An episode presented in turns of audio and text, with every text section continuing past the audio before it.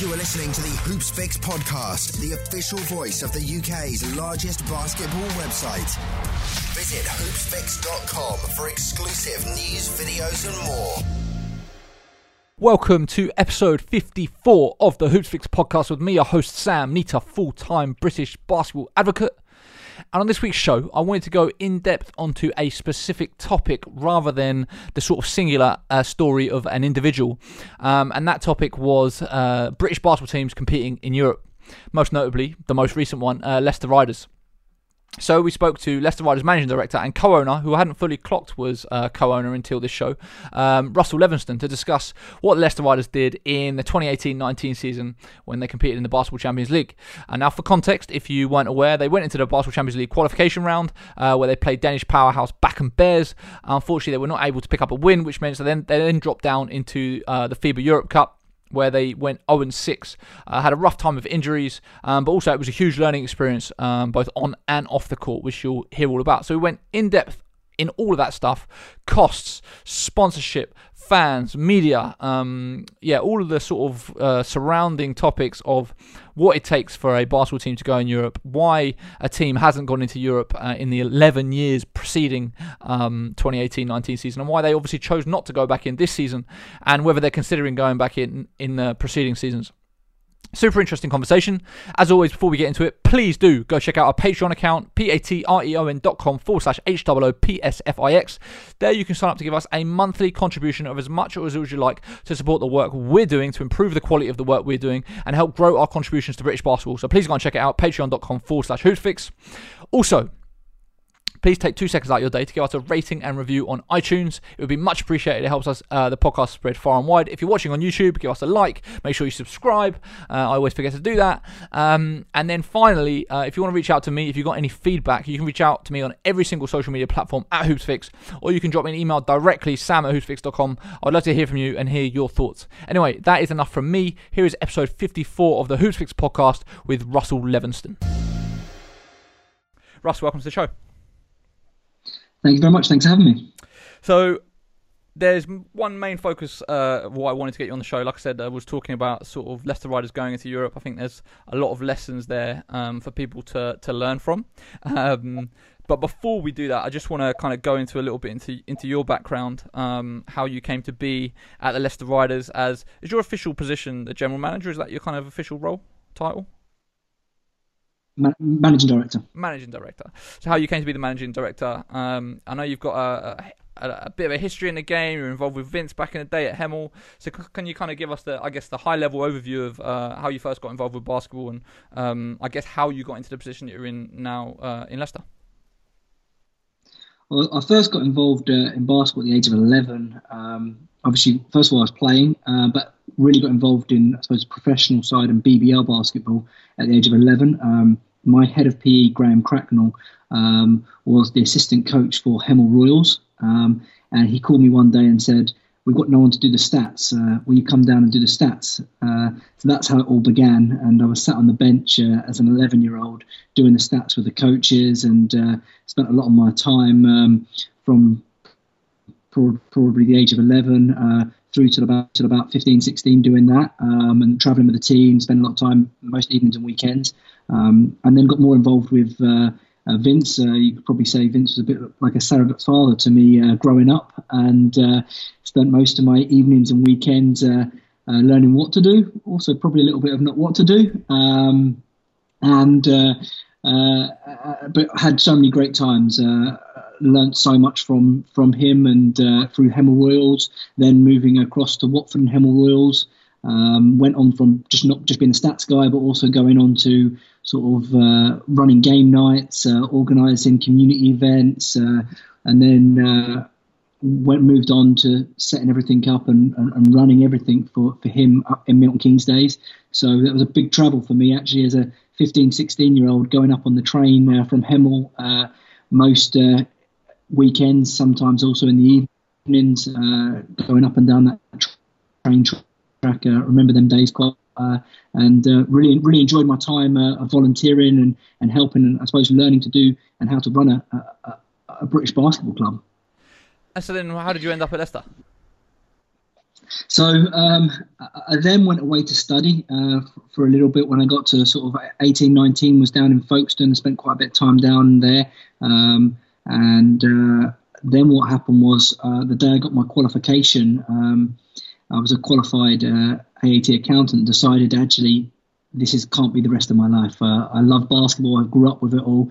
Um, this can't be. So actually, the day I got my qualification, I actually handed my notice in that day um, and called Vince.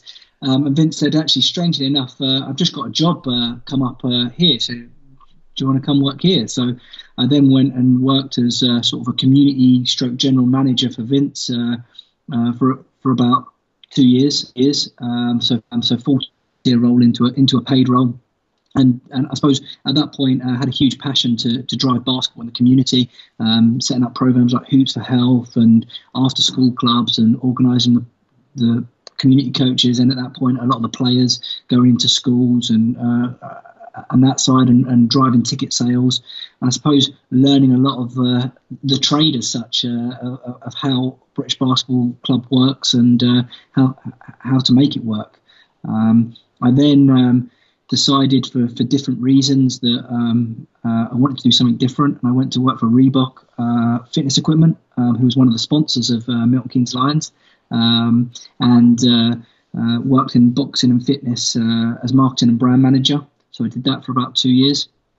Um, but again, I got that basketball itch. There's only a certain amount of time you can be away from it, and um, and want to be a part of part of it. And I I've been a part of all them years with Vince and uh, Hemel Royals and Milton Keynes Lions is that uh, I wanted to have an opportunity to see if I could do it my way um, as such. And uh, I was talking to Birmingham Panthers at the time uh, whilst I was working for Reebok and um, couldn't really get anything to work there. And Andy from BBL said to me that Leicester had a few uh, issues and uh, they were holding a, a meeting with their um, fans and sponsors and, and that side. this was sort of mid August. And and I went along to that, uh, and that's really how the conversation started. I was lucky enough; I bought a property um, when I was young. Um, my grandparents and my parents helped me to buy a property when I was younger, um, and actually I sold that property and used that money uh, to invest to, into uh, into the riders at that point uh, to take on uh, my position. So that's really uh, how my Leicester journey began, in 2007. So it's 2017. So so you have an an ownership stake, equity stake in the riders as well. Yeah, yeah. So uh, myself and Kevin. Uh, so uh, I'm one of the owners alongside Kevin Routledge. Okay, interesting. Um, okay, so that was around 2007. So you've been there now. What? Uh, 13, 13 odd years, so you've obviously seen a lot, got a lot of experience, and I'm assuming probably learned a lot of what you do on the job because it's not like there's a there's a training manual that you can pick up or a course that you can do of how you sort of learn these things. I think with a lot of things in British basketball, you end up just uh, jumping in at the deep end and just working out as you go along.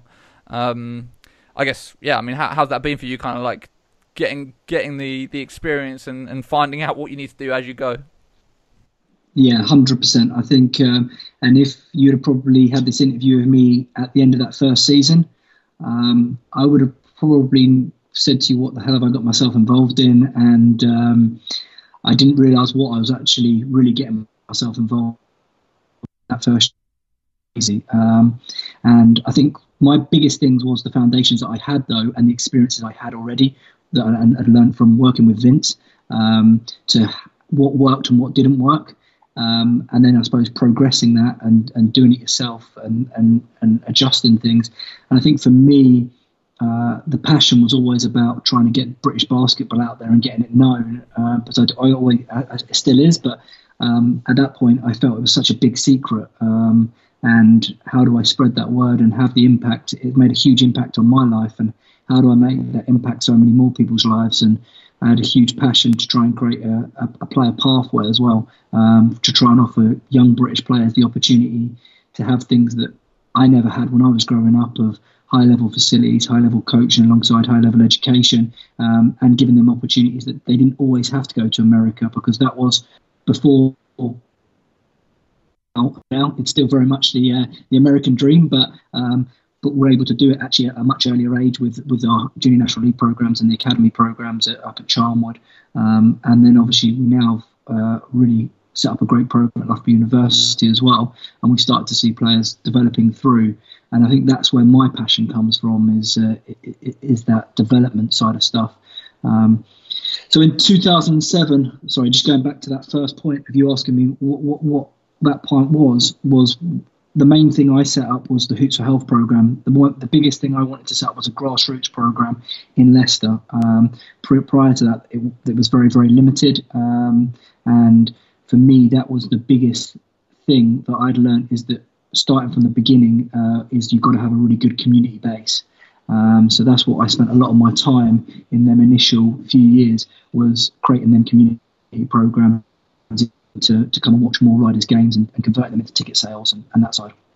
Do you find the clubs? Uh, is there like a good sort of sharing ecosystem between the different clubs? Like if you're trying to do something that another club has done, you know, do you find that you can kind of share sort of that's tips it's the wrong sort of word, but you know, insight information about kind of like how different clubs are doing things, what you can learn, take it away, and then sort of apply it to your own club. Have you found other clubs are helpful in that sense?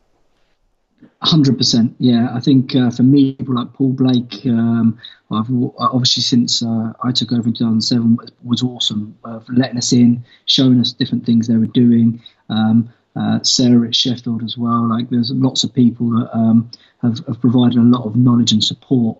Um, and I've tried to do the same. So, for example, when James Bryce came in at Cheshire, Jamie's just come in at Manchester. For me, we we're only stronger if we work together. So um, I I open up all the time how I did it. This is what I did. Um, provide them the documentation alongside it, and just try to share that as much as possible. And I think we need to do way better with that as clubs. Um, I know one of my ambitions has been to try and set up this club's forum of sharing of information that we, we, we don't have that forum at the moment in uh, in British basketball and I think that's a really important thing for us to we have a lot of passionate people um, but actually how do we support them passionate people to provide them the tools to, to be successful in their areas I don't see as um, uh, other clubs as competition I see it as we're British basketball and we've got to help each other to drive forward um, don't get me wrong, when we cross the line and uh, and you play a game or whatever else, yeah, there's always a bit of friendly banter, but there's that level of respect that you need um, to support each other because the, the more successful Newcastle are, the more successful London are. Um, and that side, and, and, there's there's lots of things that I, have tried to help, and uh, a lot of things Vince helped me with, but there's a lot of things I, I still try and help trying to uh, UEL University came up here to meet with me to discuss how Loughborough partnership works and all that sort of stuff. And I think all that sort of side is really, really important that we help each other. And for me, that's going to only provide more opportunities for British players and and also continue to challenge what we've created and uh, continue to drive us forward as well because we need everybody else to to to, to have what we have and uh, provide them outlets and provide them opportunities. Yeah, hundred percent. You're only as strong as your weakest link, right? And I think that is uh, when you talk about the BBL I think one of the issues, if you want to call it that, is the disparity between you know the resource and the organisations at the top and at the bottom. And uh, yeah, the only way that's going to change is is by sharing. But also, you need the money, right? You need the budgets. You need the people that are willing to invest in it to make it happen in the first place. So, um, yeah, there's obviously, like I said, there's lots of stuff to talk about, but I do want to focus on Europe. Um, so, let's talk. You've been in since 2007. Uh, I'm assuming that in that time uh, Europe has kind of always been like I think everyone always speaks about Europe like oh we want to do it one day. Everyone wants to do it. Everyone aspires to do it. So kind of how long have you been aware of that floating around in the last sort of decade or so of wanting it to be a, a dream and aspiration? And then I guess what were the first steps when it to make it actually start becoming a realistic prospect? Um, so if we start from 2007, um, my first aims and objectives was to create a sustainable BBL club in Leicester because obviously previously it had lots of ups and downs, wasn't sustainable. Um, so that was the first aims and objectives. And the, and the second part of that was um, I used to use this saying a lot in the office and to the staff was let's uh, if we could just add a brick every single day and just keep getting better every single day and do something positive to move our club forward, we're going to be better. And if we add that up, and in a year's time, we'll be even better. Um, and then I changed that to let's keep adding a brick, and you never know, we might might build an arena one day. Let's keep adding the uh, foundations and and that side. Obviously, that was the next step. We then we then built the arena, um, and then once we built the arena, that next step was let's create a sustainable franchise, um, a basketball franchise that can play in Europe. Um, and that's the ambition is that we want to be a a basketball club who's um, hugely successful, obviously here in England, but we want to be sustainable in European competition. Um, and that actually started when we knew we were going to get the arena and when we start to progress that. It started with inviting teams like um, Obradoiro from the ACB, Okapi Aalstar. Um, we had a big tournament at Loughborough University before we even had the arena, knowing that that was eventually going to be an ambition of ours to, to try and compete um, in Europe. So for us, the best way of doing that was to learn what it takes to host, um, and also um, we travelled to Sweden in Norrköping. Um, we went across to Obradoiro as well, and, and then sort of three or four days look like in regards to the travel, the playing of games, um, uh, and, and what you have to do in that. And I think that as much as people will see that what we did as play in Europe was one season, actually we had about five years building up to that of learning what it takes to host teams logistically um, and what level you need to be at. Because initially, when we did the first time, we learned a lot actually um, around what what worked and what didn't work, and uh, even to the little things of uh, not just the hotel, but the type of quality of food you have to provide, the type of travel quality you have to provide, the level of communication, um, and, uh, and and how you do all of that. And I suppose them foundations that we laid in pre-seasons for them four or five years years leading up to playing in Europe um, gave us the ability to have the confidence that we could travel uh, uh, to places in Europe um, and play games, uh, and same thing as hosting uh, teams because. Okay, basketball is basketball. When you cross the line, you've got two teams. That's e- that's the easy part, hosting the game part. Actually, it's everything before that and everything after that um, and putting all of that together. Um, and even to the extent it's not just the uh, teams, but it's also the officials. Um, one of the biggest things of coordination of is the commissioner and um, uh, coordinator and the referees, flights, travel, food plans, um, cost of all of that. Um, that that that was the big step, I suppose, the next step from what we've done hosting pre-season wise to actually doing it in Europe and uh, and also the immense amount of paperwork that, that took to meet all the FIBA regulations and um, making sure that we didn't get fined every single game and making sure that everything we didn't meet that we had approval um, that we got signed off from them. Uh, we had to, we had to obviously purchase, purchase a certain things like 24 second clocks that they had to have the decimal place from five down. Um, there was a lot of that side of stuff. Um, to be honest, we did a lot of research as well as visiting other teams that are playing in Europe and trying to get a lot of budget information. One of the hardest things for me was actually get a legitimate budget from a team in Europe that said this is what it costs us to play in Europe. Um, no one could actually provide that. Even the, Irish team, I don't know if you remember, there was an Irish All Star team the year before we played, um, and they did it.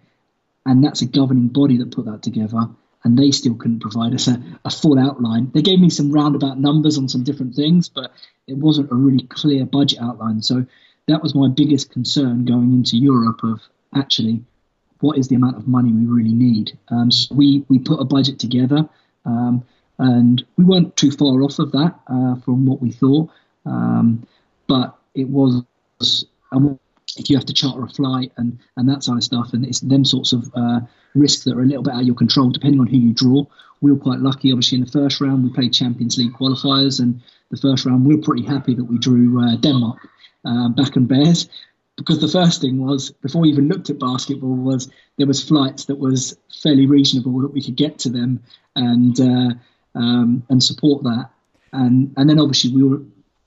Sorry. So so let's let's not beat around the bush here. So the uh, the cost, right? Obviously, you're just saying it's hard to get an idea of the budget, and teams weren't giving you specifics.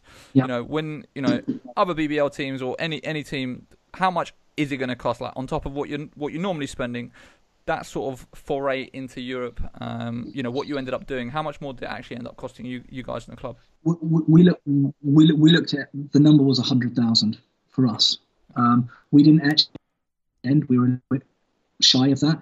Um, but for me, um, that's what the number was. Uh, to, to we increased our playing budget a little bit, but the majority of 80% of them costs was actually on the operational side of stuff of delivering Europe um, and that sort of stuff and so, so, uh, and ensuring. So when you know that you need an extra hundred grand compared to what you normally have, like how did you fund that? What was the process like? Was it a case of oh we're gonna we're gonna obviously have extra game nights at home with European competition, so we're gonna sell them out, so we're gonna get revenue that way? Is it okay? We need to find a sponsor, and they're gonna have to put the money. Like, kind of how did you approach coming up with another, another six figures? That was sponsors. So being honest, the, the the majority of that money that we raised from that was sponsorship. So we went to sponsors. Uh, we held a couple of sponsor events and explained that this was part of what we want to do as a club um, tried to get as many sponsors on board, um, and then we went round to a range of our sponsors and said, "I'm really sorry, mate. The kids are just coming in. Guys, can you come out, please?" Sorry, this is the uh, COVID uh, yeah. reality of having a four and a seven-year-old running around. The um, so so yeah, that was the biggest thing we did, and we got great support from Jelson Homes. Um, uh, Free Construction, um, uh, uh, Lumbers Jewelers. Um, but how, how, how, did you sell it to them? Like on what basis? Like what were you actually selling? You were saying, look, we need an extra hundred grand from you.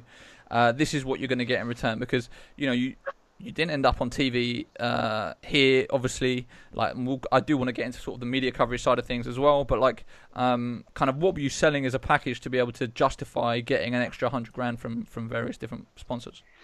Well, I think the big thing of all was we had done a lot in Britain over the last three or four seasons, and a couple of the sponsors had, had, had started to sort of say, "Well, what's next?" and that aspect of that sort of stuff. So. Um, the leverage was getting into a different market. And obviously, the problem with some of them sponsors actually it didn't actually affect their market because someone like Jelson Homes, they're not going to sell homes to people in Hungary. Um, so it was very much around the vision of a club and the support that that they believed that that was the right thing for us to do as a club. Um, and I suppose we've we've done a really good job at um, working with them sponsors and engaging with them and, and making them feeling part of the club. Um, they're not just a sponsor; they're actually a, a key piece and a key pin to to, to, to the club. Um, and knowing that that's an important part of the next part of the journey, and I suppose that's what we built in strategically, and then a couple of years beforehand of this is something we want to do, this is something where we want to go. Um, and we actually did a, a, lot of work the season before for that summer.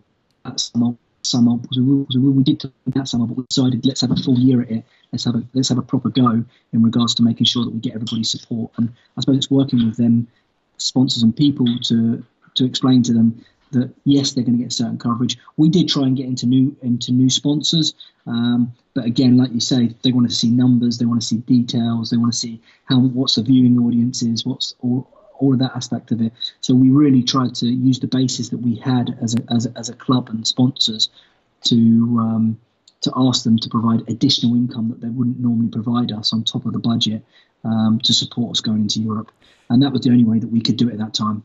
Yeah. Do you think? Do you think it's fair to say that actually um, it wasn't necessarily because they thought they were going to get more return on their investment? It was actually because they're a part. They feel a part of what you want to do. What you do, they want to support what you do. Is almost like I mean, I don't, charity is maybe a bit harsh, but it's like we want to, we you know, we want to support what you're doing or whatever, rather than oh, this is going to lead to a bunch more sales for us, you know. Yeah, and I think that uh, they're, they're, all pretty much Leicester businesses that want to see Leicester put on the map. Um, uh, football have done it recently with champ. They played in the Champions League as well, obviously off the off the back of winning uh, the Premiership. Um, and actually, it, it was good for, for Leicester as a whole to the next season for us then to, to do that for basketball. Um, and I think that that was that was a big part of it as well, and the general success of Leicester Sport um, and putting Leicester Sport on the map. And uh, uh, I suppose for us talking to them about us being the, ready to do that for British basketball as well, and that was a big passion for us. So the reason for us doing it was to try and uh, put Brit- British basketball on the map to say actually we can compete with these European teams and we can deliver European competition and uh, we do have the infrastructure and the facilities to do that too. Do you think that um, obviously in retrospect when you look at it now, do you feel like uh, you know you just said that you didn't end up actually putting too much towards play, player budget? The extra money was generally for logistics and and um, the off the court stuff. Do you look back and think actually you need to spend more on player budget because essentially you were using almost the same budget that you'd have in, in regular competition going into a competition where I heard Rob say on a on a on a pod the other day, uh, he was saying that uh, you know you're playing against Sassari and they've got players who've got a salary that's your entire more than your entire uh, roster's budget. So like you know in retrospect, when you look look back on the experience, do you think actually we should have had a uh, more money to spend to bring in better players? Well, we weren't, and there's definitely way. Don't get me wrong. If you give me uh, an extra million quid, we will be even way more competitive. Like we can really, really make an impact.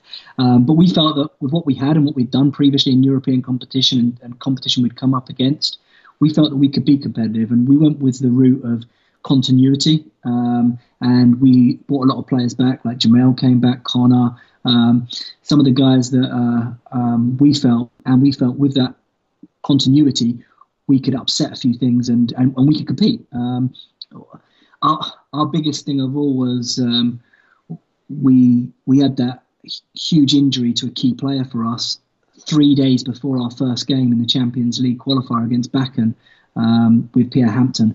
Um, the last second, actually, shouldn't have even been in practice. Don't even talk to Rob about this. Rob still gets uh, fired up about this every time we have a conversation. And uh, he shouldn't have even. He, Rob told him to sit out of the last bit of practice and start icing. And Pierre was like, "Oh no, I'm going to run this last thing," and he, he and he and he, and he did it. And uh, he, he, came down on Alex Larson's ankle, turned his ankle, and uh, and that took him out of near enough the whole European competition. He played a couple of games half fit down down the stretch for us, but and he was such a key component. He played with us for two years. Um, uh, obviously, he'd start to take that role that Drew had with us previously, and um, he was so a key person that we built that team around as well. Um, uh, which was really tough tough for us. And then and then we had the injury to Trayvon, and he wasn't fully healthy because of his knee and um, and that aspect of stuff. So we that that that season wasn't easy for us. I felt that if we'd had a fully fit team, um, and we were super competitive in Europe. I felt uh, there was a lot of games that we we, we ran teams close. Um, I remember Sassari, who went on to win the competition at home, our first game against them. Uh, it was six points coming into the last couple of minutes, and uh, uh, the guy made a couple of big threes going down down the stretch. Otherwise, uh, we were right in that game, and that was with a team that, that wasn't fully fit. And and like you say, that's with they had one player on that team that was way more than nearly double what our whole budget was. So when you start looking at that, it's like wow, the fact that we were on that playing court with them, competing with them, um, and uh, and doing that with a majority of British British players as well. That was one of the other, the other things that I spotted. We had a lot of talent on that team, um, and we're playing against teams with five, six Americans. Um, and I remember going to Sassari one game away. We had one American on that team because uh, J.R. Holder had an issue, we, uh, injury side, um, and DeAndre Burnett had an injury. We were waiting for another American to come in, um, uh, Wayne Martin. So we went there with one American, and uh, and he was pretty much hurt. Uh, Trayvon played through, and, and he was hurt. Um, so actually, we really played with no Americans against that team, and, and, I was really proud of our guys because for three quarters we really competed against them. Um, and uh, and I, and, I, think that's the one thing that it's not just about budgets that we have to look at um, to be able to compete in Europe. It's also eligibility because most of these other teams have got five or six Americans, um, and it, it's hard for us when you only have three Americans with limited budget. Yeah, like uh, when you talk about clearly there was a lot of um, well, there's obviously issues with with injuries and guys going down and stuff. Do you think that was just bad luck, or do you think that actually was part of the scheduling of, of everything, you guys not being used to going into Europe, kind of the travel, the wear and tear, just kind of this whole new experience that all of a sudden it was just too much for guys' bodies who weren't used to it? I think a little bit of everything. Yeah, I, I, agree. We had a bit of bad luck. The Pierre one was bad luck. Like we had a great preseason. Everybody was healthy um, at that point, um, and that that's bad luck coming down on someone's ankle and before we'd even started to get going. So I'd say that we had a couple of bad luck, like that sort of stuff. Um, but I think down the stretch, as we got um, into it more, yeah, um, I think the travel, one of our biggest lessons, and the thing me and Rob talk about all the time, is the jet lag the travel takes off of you. So by the time you leave your house, you travel to the airport, you, you're waiting around the airport for the flight, you're flying, you then wait on the other side to get your bags, you're then traveling from the airport to the hotel. Like you're talking that's 12 to 14 hours every single trip. And you do that journey sort of the day before. Um, so you arrive in the hotel normally in in the, in the afternoon. We we're leaving at probably most of the time five six o'clock in the morning from our houses. Get into the other hotel at um, four five o'clock. Then you go to practice, maybe six till seven thirty. You're then going to eat dinner. We then go for a scout and uh, video. Um, so then by the time you actually get to get get some rest, it's sort of 10, 10.30. Um, and then you're up in the morning uh, for breakfast, walk around, um, and then you're straight uh, into sort of practice before that. Then you're into lunch, then into the last sort of video session and stuff, um, and then you rest for that play. Uh, and then as soon as you play, it's uh, obviously you eat again, uh, and then it's that that journey back. You have that evening, uh, you stay at the hotel, and then you leave again at five, six o'clock in the morning, potentially sometimes. Get the flight back, arrive back into Leicester at on that Thursday um, in that sort of six, seven o'clock in the evening. Guys go go back, they rest, um, and we got to be ready to to practice on the Friday because often we may we may play on that Friday.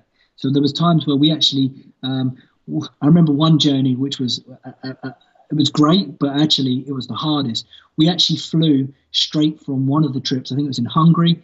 Um, we we we couldn't go straight to Newcastle. We were playing Newcastle on a Friday night away. So, but we um, we transferred to I think it was Amsterdam, and then went from Amsterdam to Newcastle. We got into Newcastle at 1 a.m. in the morning. Um, then we woke up in the morning. I remember everybody was like, we woke up for breakfast at eight and couldn't could hardly function. We were exhausted. And I didn't even play. I was exhausted.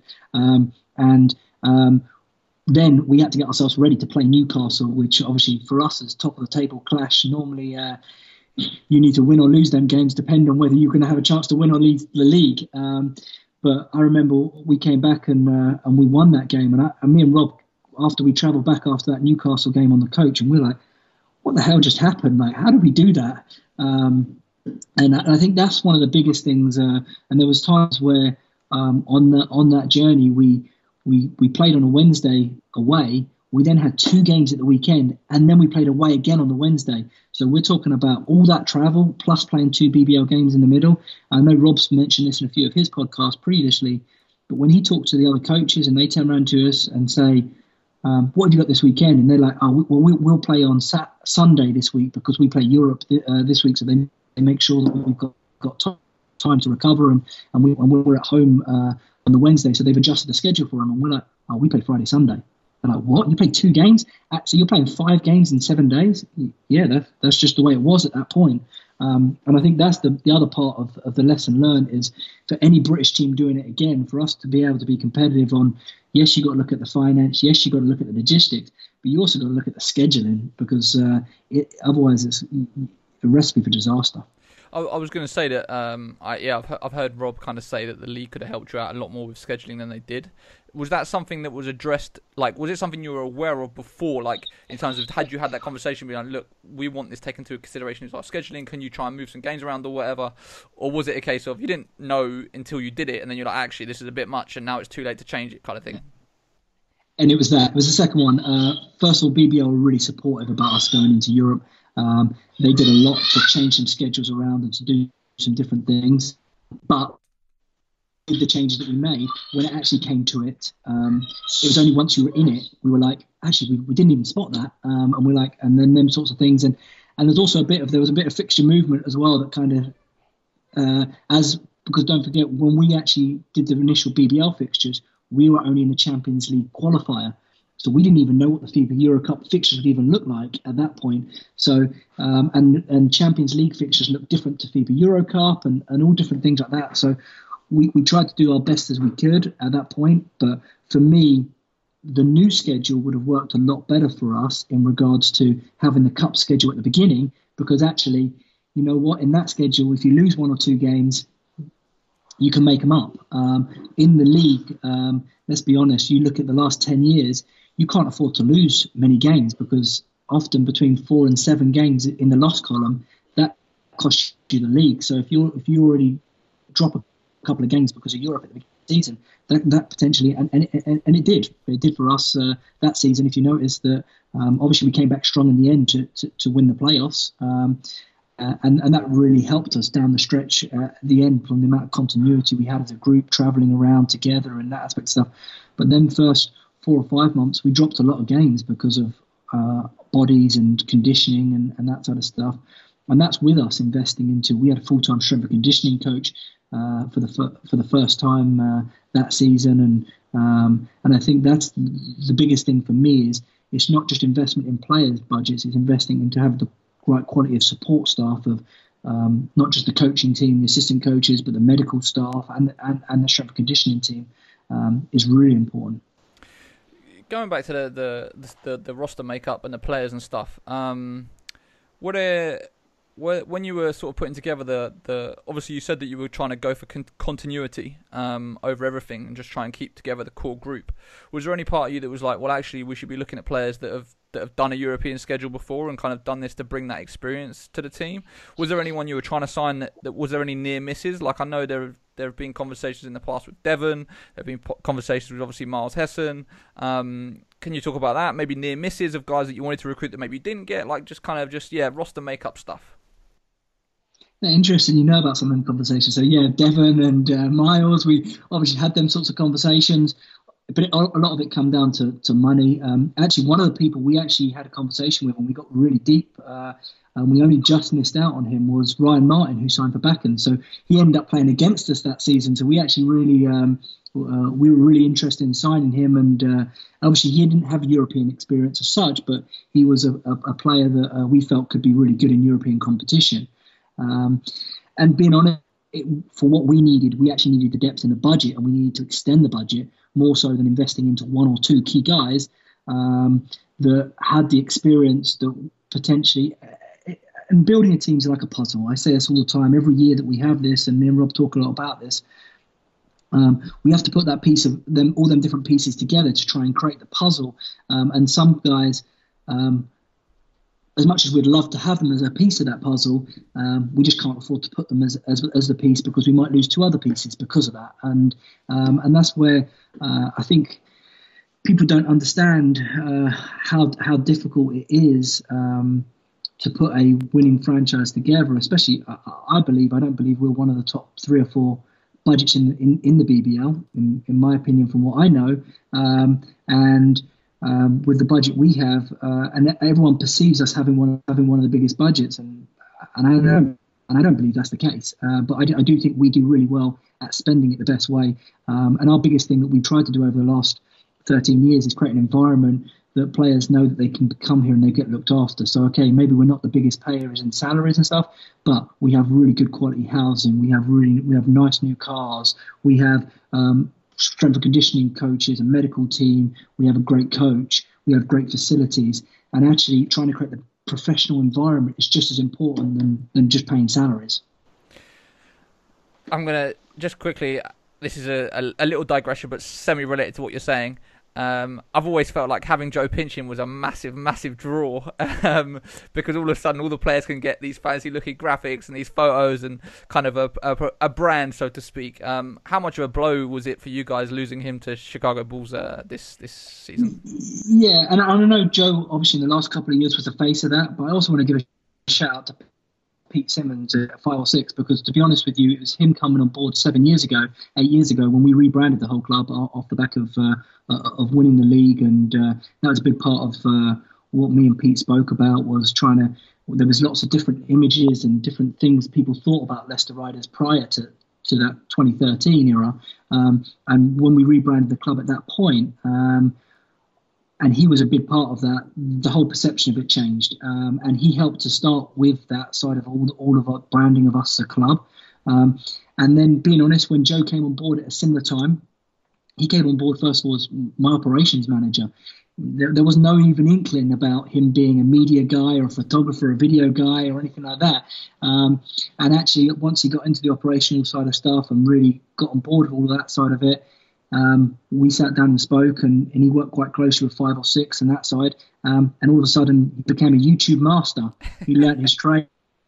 Uh, it's probably the best way of putting it. Every time I ask him, "How did you how, how did you learn how to do that?" YouTube, um, and uh, it, it's, it's, phenomenal what he did. Um, uh, and, and obviously everyone sees what he did over the last three years, but that three years of learning his trade before that, of learning what works, didn't work, and, and all that sort of stuff, um, was phenomenal. And the amount of time he put in, and yes, 100%. Now it's really easy for us when people, uh, when we're recruiting players and that sort of stuff, um, I can send them the link to our social media, or I can send them the link to one of the O2 finals or and that aspect of stuff, and or, or even one of nowadays one of the games in our own arena. Um, and all of that helps massively. Um, and Joe, for me, he was like one of the founding members of the of the new era of this club. Um, and I, still speak to him uh, quite regularly anyway, and he's still doing quite a bit for us here and there, especially for Loughborough at the moment. Obviously, he has a huge, uh, huge passion, and that was one of the programs he spent a lot of his time on uh, for us as a club. Um, and he'll always be part of this club, and he'll always this will always be his home as such in British basketball, and hopefully, uh, long may that continue. Um, but it was it's phenomenal for us. Um, we're all about, for me, it was all about developing people. Um, the opportunity Vince gave me growing up, I wanted to provide that opportunity for other people to to show the impact it can have uh, on people's lives and what, what actually it can do. Obviously, that started originally as players. Um, and then moved on to coaches. We can talk about a lot of great coaches that have come through our club um, and then other staff. And, and, Joe's one of them guys uh, operationally and um, and what story that is to come from uh, as a volunteer first of all, then a part-time member of staff, then a full-time member of staff to to now be working for Chicago Bulls and and uh, and I think that that's what uh, I'll, come back to uh, that that saying a lot of people will use. Will MJ saying some and some people want things to happen, some people wish wish it to happen and others make it happen. And uh, and I think in British basketball, if you want to be successful, you have to make it happen. Yeah, one hundred percent. On the so stay, staying on the media stuff, um, were you disappointed? Well, I should pose that as a as a neutral question. How did you find the media coverage of uh, of the the riders going into Europe? Um, kind of what were your expectations? I guess did you think, well, look, this is the first time that we've had a team in Europe in 11 years. This is quite a big deal. Uh, kind of who did you approach? What was the response? Kind of yeah, like where did it sit on the media side of things? I guess. Yeah, um, I suppose the best way of putting it was initially we got a lot of traction when we announced we were doing it. Everyone was hyped about it. Everyone was like, "Oh, I'm going to be there. I'm going to get involved and everything else." When it came to it, mm, I, I, I, didn't see I didn't see that interaction that I was hoping. To be honest with you, the whole basketball getting behind it, and whether that's media, uh, whether that's actually just basketball fans in general, um, I think that one of the lessons learned by playing in Europe is it's not a, a one year thing that's just going to be successful. I personally think it will take five years of growth um, and development, and that's when I'm talking about that. I'm talking about the fan base um, because uh, as you've seen, we were able to now sell out uh, the new arena for BBL games, but for Europe games, we really struggled. We struggled with mid midweek audience um, and trying to uh, educate people of how big time that was, how how big are them games, and and I think that don't get me wrong, I think if it might have been easier if you'd had a big name like a I don't know. A, a, a footballing name like a Real Madrid coming into town, and, and people might have perceived that to be a bit different. Uh, but when you announce the Hungary teams that people never heard of and, and that aspect of stuff, um, uh, and I think that the education piece needs to be over a number of years, and we need um, British teams to be playing in Europe for a sustainable amount of time to grow that audience. Um, and hopefully, off the back of that, we'll then be able to create a better audience. And, and, and, it's the same way as it took us five or six years to develop an audience for BBL. And I don't think it'll be any different for Europe. Uh, I think it's possible, but I do think it will take that time and and, and that sort of investment uh, of that amount of time to make it sustainable. So you could then rely on the ticket income and you can rely on the sponsorship from income from them games um, and the TV coverage and that side of stuff. Um, but it will take a, a long term investment. It's not just a, a short term. Oh, let, us do it and it will happen and fall into place. That's not what happens in British basketball. How much um, do you think the the the midweek game stuff hurts like in terms of trying to get fans there like do you think that's actually was not what else going on or that so it could be a good thing or is it well it's a school night and people just want to stay at home like kind of yeah how, how do you think people are perceiving that i think there's definitely one side of one side it, it, it's tough uh, because it's new so anything that's new and anything time you change especially for a basketball audience. They're quite used to being in their systems, and even for us, changing from a Friday uh, from a Saturday night, all our games used to be on a Friday, Saturday night. When we moved to the arena, we moved a lot of the games to a Friday night. There was a transition that that took a while as well. Um, so I think there's an element of of that. I think the big thing in Europe that it really did open some doors to was the commercial audience, though. one thing that we found was we got a lot more companies, a lot more uh, engagement from companies in Leicester um, to bring in their staff down, coming down doing hospitality and that side. And actually, that helped us to get more people engaged uh, in the sport, even at the weekends, because they they then came down to see, oh, this is this is really cool. And I think the, the business community of Leicester that definitely helped us with midweek games.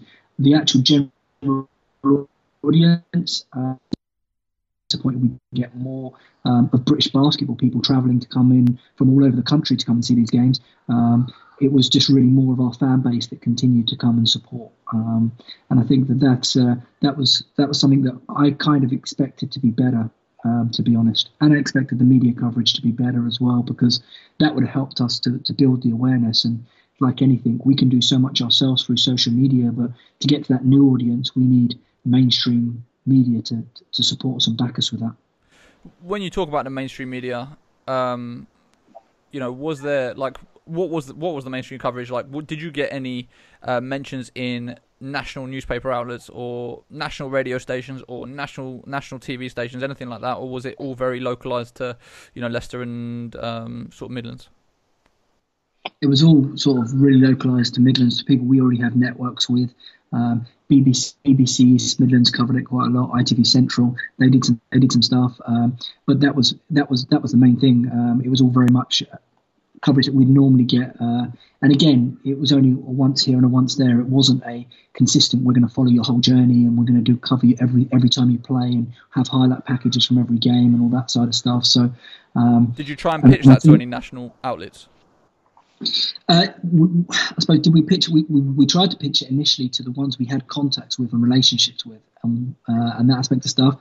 Um, but as we find in this country, a lot of the time, because we're not football, um, it's it's a much harder sell, and, and, and that's the, the nature of the beast we're in um, when it comes to the mainstream media. Um, and I think even other sports like cricket and rugby and other people have even found that more recently. Um, we're very lucky that we have great network within our media of the newspaper, the radio, um, and the TV within our region. Um, but uh, more than the BBL partnership that they had with BBC Sport. Um, but there was no like we tried to get Sky Sports News involved, and we tried to send them stuff, and, and we tried other things like that to try and get into other markets. Um, but uh, at the time, uh, we didn't get much uh, much traction on that stuff. Have you ever engaged with a um, like a professional PR agency that kind of already has the relationships and networks? And the re- reason I say that is that I I used to be of the of the thought process that uh, I never really got PR agencies. Like I just think this is a pointless pointless thing to do, pointless exercise. And then one year for the Hoopsfix All Star Classic, a guy uh, who I won't name in case he doesn't want to be named, but he used to work for a massive agency, a PR agency that, that had the NBA contract. Um, and he he offered to do some help uh, helped me out with with some of the stuff for the classic, and just like that, before you know it, I was uh, had a full page spread in the Evening Standard. I was interviewed on uh, BBC Radio Two. I had a, a, another piece with Talksport, and it was literally like it was the same. I was doing exactly the same thing I do every single year, but it was just purely from having someone with the relationships and the connections. Um, they opened up all those doors. Like, is that something that you've ever thought about or, or ever tried to do? Yeah, we tried to work with a few different um, agencies on some different things. Um, and the problem I found was, and I think the one with Europe is um, we needed really the national organisations, and a lot of them are based in London. And that's where I think if we were if we were playing in Europe in London, um, it might be a, whole different beast a little bit. Um, I think the difficulty we had was some of the people we spoke to around our area and East Midlands based. Um, didn't have them national contacts that I think we needed. Um, and then when we went to, I did try actually speaking to a couple of ones in London, um, but they couldn't understand the message of you're a Leicester-based organisation and how that would interlink and stuff. So uh, I, th- I, think that's where we, we struggled at trying to get into them into that national agency market. Um, and I think that there is there's definitely a market for it, and I, and I agree. Any support we can get, and, we, and we've been successful with working with them to get BBL spon- uh, club sponsorship um, from working with some different agencies who have people on uh, their books and um, and can get us in front of people because I think that's the biggest thing for us is if we can get in front of people, um, we have a pretty good track record of uh, of converting them and getting them on side and, and getting them to feel part of the club and um, and getting them engaged. And um, I always say this is if we can get a sponsor to come down to a game, I feel pretty confident that they love what they see and they want to be involved and they see the impact we have not just on the game nights but the community activities, the player pathway activities. Um, and I still think we're the biggest secret in town and so many people that we go to, especially companies wise. Um, I've never been to a basketball game. I don't really understand basketball. But when they come down, they bring their wives down, they bring their families down. It's it's wow, and, and it's that engagement that, that, that helps us with, um, I suppose, sustaining sponsors and that relationships we have with them, um, and uh, and then being part of something. And and, uh, and I think that that's that's a big selling point we have from British basketball that we can do with companies that maybe other sports can't do that they're just in there just as a sponsor and as a marketing. Um, we actually have that they're part of the riders family and they're part of the club and and that side and they feel part of it and I think that's really important that within British basketball that we can offer that. So we're talking about you know an extra extra budget needed of of a hundred grand to go into Europe. When you then look at the results, is it fair to say that it was a hundred grand loss, or was that was there actual uh, any returns on on that hundred grand investment from a club standpoint? Well, it depends on what you what you class as a loss because actually we we we, we actually recouped most of that money, um, so actually it wasn't that much of a loss. There was a, there was a little loss in there, but nothing crazy, um, and that just obviously got built into our overall um, club budget that year. Um, so actually, overall in that European season, we did really well. So thanks to the obviously to the sponsors who supported us in that journey, uh, we did we did okay in regards to ticket sales and, and them sorts of things. So we generated some income from that, um, and we were able to sort of make that work to the best of his ability. But for me, that wasn't a sustainable model just to continue doing that every year. What we had to do is find a way for us to be more competitive. We had to find a way to, and I think that's the reason why we didn't do it last year was we wanted to take a step back, learn from everything that we had, and create a plan that would be a sustainable model that we could continue to grow and continue to to develop that so that we had we weren't just relying on, on potential or a number of sponsors that potentially could pull out year on year, and then you you're in and out of Europe like like a yo-yo, and that's not what we want. Um, so I think that's what's really important for us. Now we know what it takes, what to do, um, and I agree we probably need a bit more in the playing budget to to, to get that that extra guy um, that we felt we need to probably be really competitive. Uh, I thought we were really competitive. I know uh, everyone will look at it and go, "Well, you didn't really win any games or anything like that," but um, there were some experiences that we knew with one or two extra players that we really felt that we would have won them games and um, and different situations. And um, I remember there was one game in Hungary um, where we went into that game and uh, they thought they were going to really beat us really easy, and their budget was a, a big budget, and they they the predictions leading up to it was this is going to be an easy game for us and everything else. And we played them right to the end.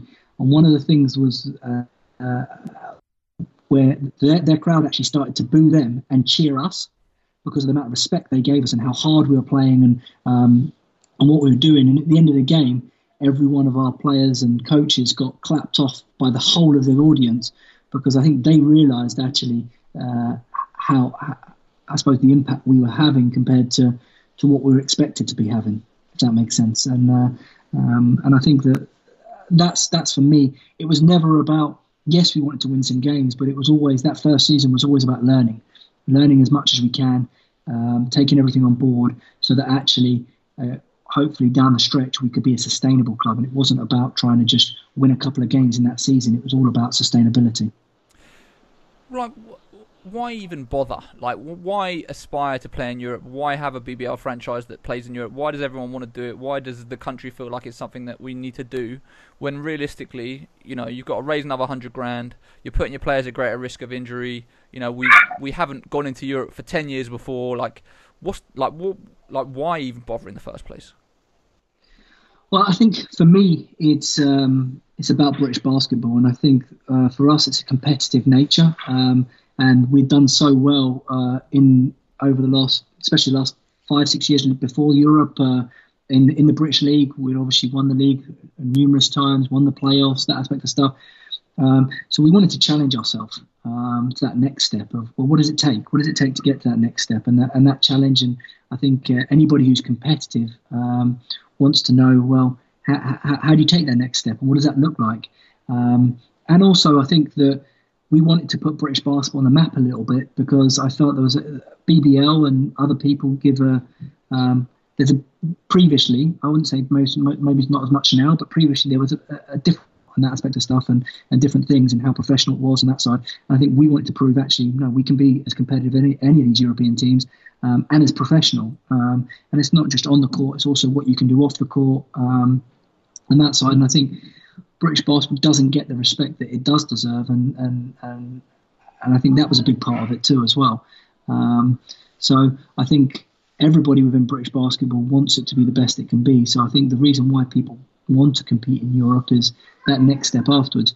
Yes, I think the lesson learned is that it didn't make an enormous amount of financial sense, but hopefully, in time with the lessons we learn, it can make financial sense. At the end of the day, uh, you have to have an investment into business um, with anything. Um, as long as you can learn how to develop that business to to make a financial, make it make financial sense.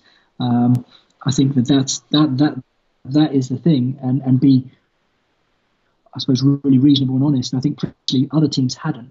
I think other teams just went into it to go, okay, we'll raise a couple of hundred grand and we'll lose it and won't care about the future and whatever else.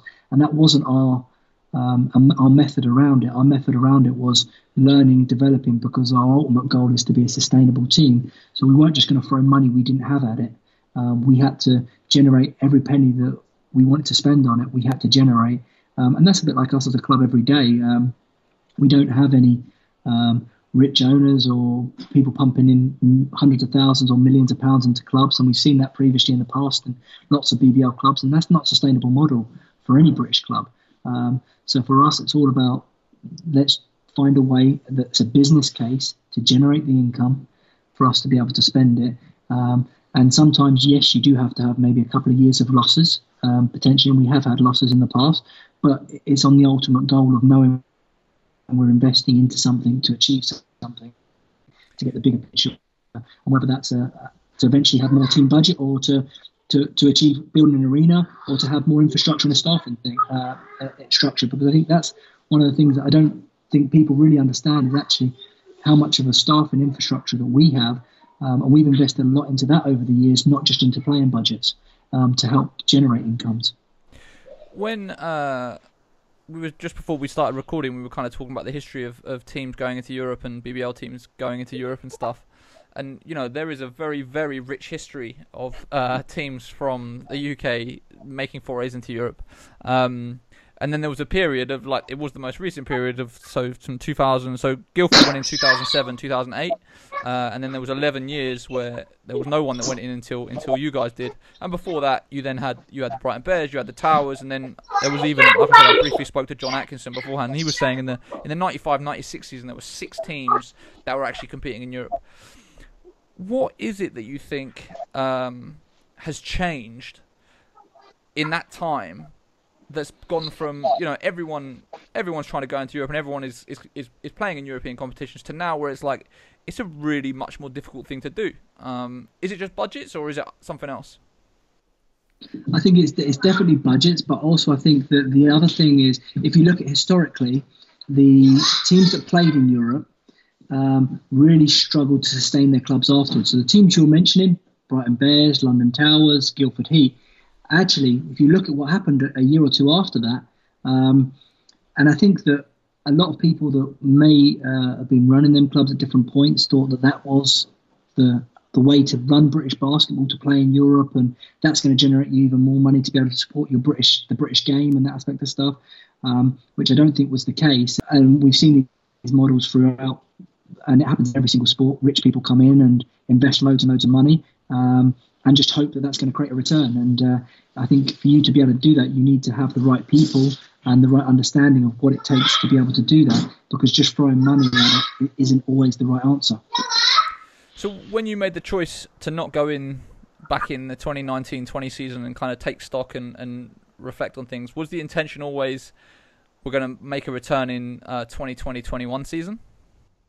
Yeah, I think that that that was our our, our initial thing was let's take a step back, let's learn, and, and we want to be sustainable. So let's work out what it needs to do for us to do that. Um, and that's what we were doing. We were putting a plan together of what, what what do we do to make this sustainable and to be even more competitive. We know what it takes. We, we were competitive, but what does it take to maybe win some games this time or, or move on and um, to the next round and stuff like that. So that's where we were up to, um, and, and, that's still a big ambition of ours.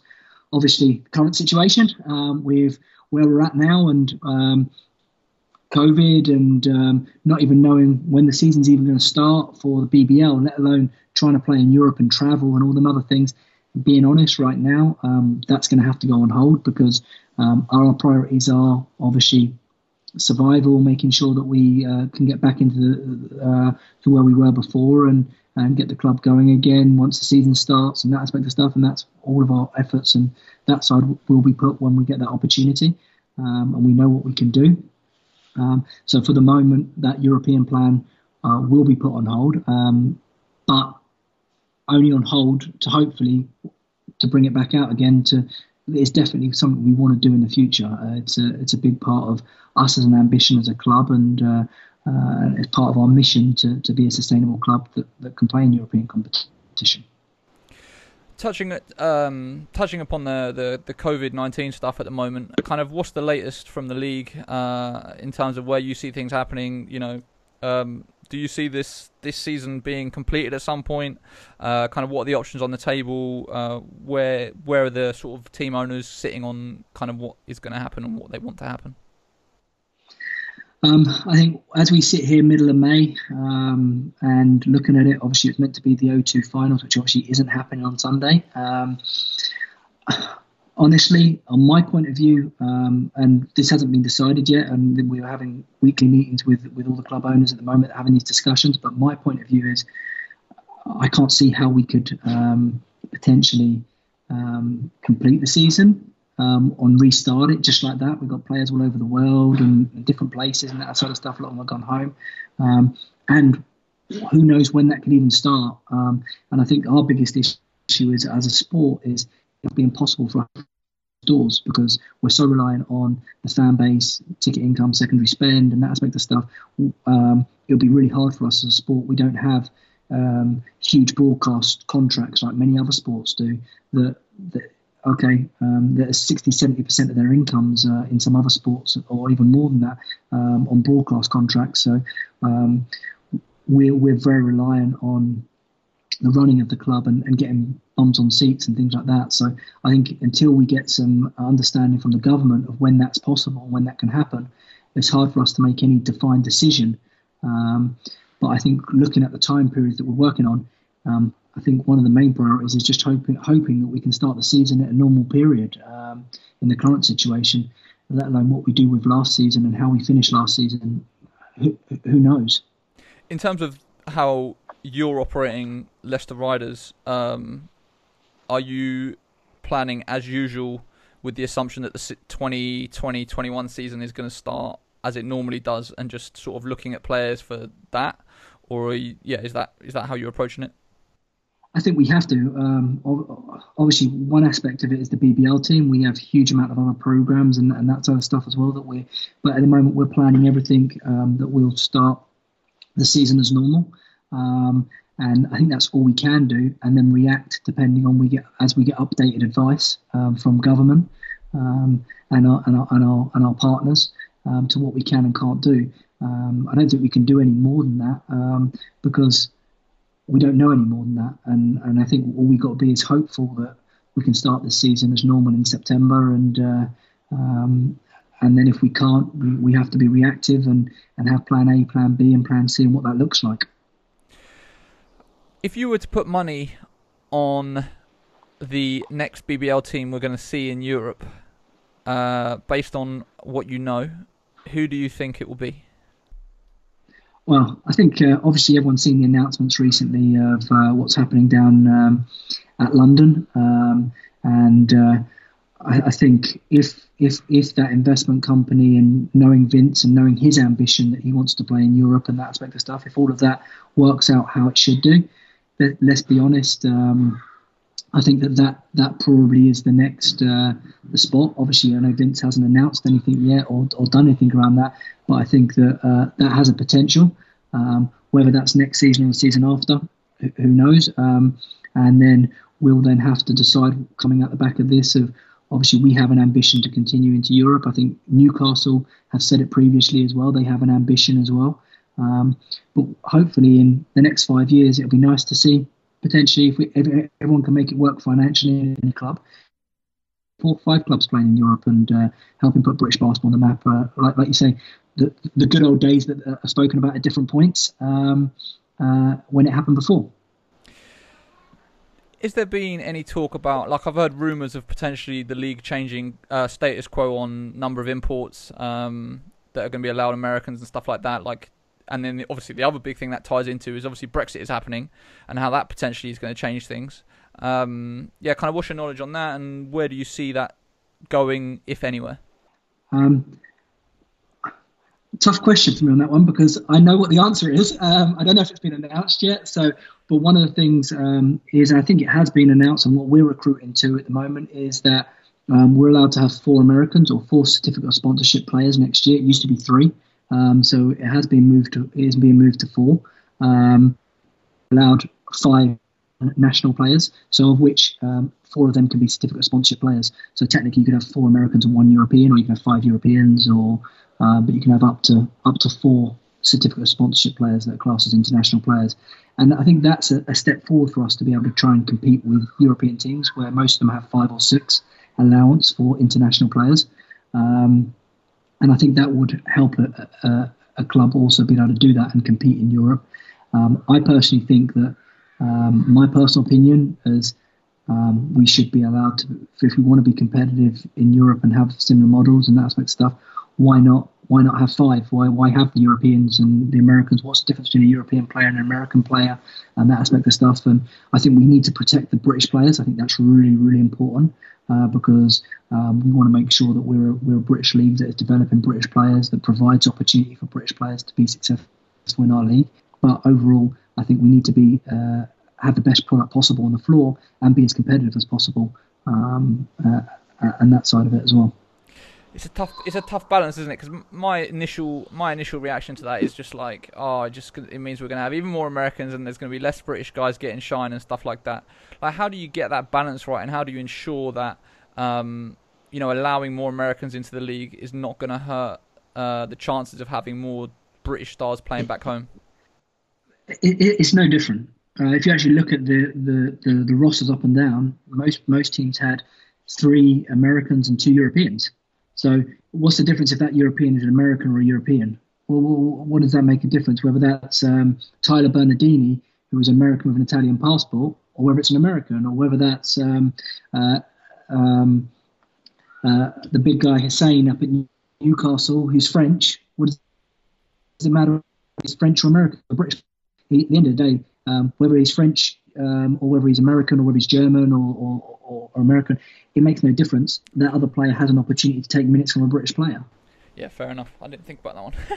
um, okay, cool. That is, uh, I think that just about wraps up uh, most of the things that I wanted to cover with regards to um, Europe. Is there anything else you think that I haven't asked you that I should have done uh, when you're talking about you know British teams going into Europe, kind of key lessons, key learnings, key takeaways, um, maybe things that the fan doesn't understand or doesn't get to see from the front facing things that are going on behind the scenes? I think um, a couple of things, uh, and I think if you talk to some of our fans, some of our fans came across to some of the away trips and they absolutely loved it, the away trips and that aspect of stuff. And um, we have a great travelling fan base anyway for a lot of our away BBL games, and I think that experience for them to go and see different places, but also to see Europe and that stuff phenomenal. Um, and I think the other things was um, the logistics behind it. My advice to anybody going into it is don't just do it. Make sure you've hosted teams, you've been traveling to teams, you you're used to understanding what it takes to do that part. Um, forget about the money side of stuff, just the general experience of uh, uh, of, of, delivering it, um, because I think that's really important. Because to have a great experience for you as a club and for that traveling team to come to you um, and to for you to provide British basketball as a um, uh, as a positive shining light. Um, I think that's really important, and it's not just about money; it's having the expertise and the experience to do that. And I think that's that, that's my biggest message to everybody. Um, and then creating a plan that is sustainable, and it's not just a one-year thing. That hopefully you can be sustainable in it, because otherwise, if you're just going to do it for one or two years, you might as well just write that check and put it in the bin and burn it up. Um, it's got to be a, a, plan that can be uh, financially viable in years three, four, five, that type of situation. Otherwise, what are you doing it for? Was there anything that you changed in the um, in the running of your club dom- dom- in domestic competitions, like the way that you do things? Um, is there anything that you've changed permanently as a result of what you've learned in Europe? Yeah, I think um, uh, the expertise of quality of uh, people we need off of the court, so medical staff, strength conditioning staff. I think that that was a big a big learning curve for us, understanding the infrastructures of other clubs, but also understanding what we need to be able to be competitive at that level. Um, I think the um, the professionalism of the the team at the next level, um, we had most of that in place already um, around practice schedules. Uh, uh, the big thing was actually we learned a lot about is eating. We learned a lot about nutrition um, and how important nutrition was. Um, and we've we put a lot of that into BBL now. And we, I suppose we're able to do that, but for our away games and stuff like that. So we used to travel to Newcastle, Glasgow, and Plymouth in a bus on the day day of the game. We don't do that anymore. So now we all travel the day before. Um, we'll stay over. We'll eat right um, and we'll be prepared and we'll be ready to go in them games. Whereas before, um, we would just travel on the day. So I think there's certain things that we've learned and developed off the back of that, the importance of togetherness of a group um, and preparation um, and nutrition. And I suppose a lot of stuff off the court to ensure the players can be really successful on the court. And then final question. Uh, I, this is the real final question. I know we're talking about the uh, sort of, I guess, the initial step of going into Europe, but the thing that we've heard repeatedly over the years um, is the EuroLeague and how much the EuroLeague wants a specifically a London franchise. Um, but of course, you know the money and the budgets that we're talking about are many, many multiples of, of what what you would need to go into, you know, the Basketball Champions League or the FIBA Europe Cup. Could you see a world that we have a EuroLeague uh, EuroLeague franchise in the next, you know, 10, 15 years? Um, do you think it could happen? How realistic is it? Do you think there are investors that are willing to make it happen? Um, yeah, kind of. What what is your stance on that? Do you just think it's just way too much of a big step at this point? Um, I think the biggest thing of all is you're talking about you need a five million pound minimum budget a year to to be EuroLeague standard. Uh, but I think that's the smallest budget they have in EuroLeague at the moment, from my research. Maybe I'm wrong on that, uh, but that's what when I when I looked at it before, that's the type of budget you need. Um, so I think that to build a sustainable club, you're looking at three to five years. So you got to be you got to find investment of between 15 and 25 million, I think, to be able to run that team in in London to make it a viable franchise by year five. In my opinion, uh, and I think that that's that's that's that's the key question is does somebody want to invest into that type of money and can they get the right people to make that a financial um, business that can pay them that money back after that period of trying to trying to trying to try if, someone's putting 25 million in a high risk they may want to make 100 million back. So you've got to work out how, how, how long is that going to take? And i think that's always the, the, the biggest thing. I think it's possible. I think if it's done right it is possible. Um, but you've got to find the right people um, and have the right plan to do that. Perfect. All right, we'll leave it there. Uh, Russ, thank you so much for, for joining us today. Super insightful. Uh, really appreciated. I really appreciate it. Thanks for having me, and uh, thanks for all the great work you do, Sam, for, for British basketball. You are listening to the Hoopsfix podcast, the official voice of the UK's largest basketball website. Visit hoopsfix.com for exclusive news, videos, and more.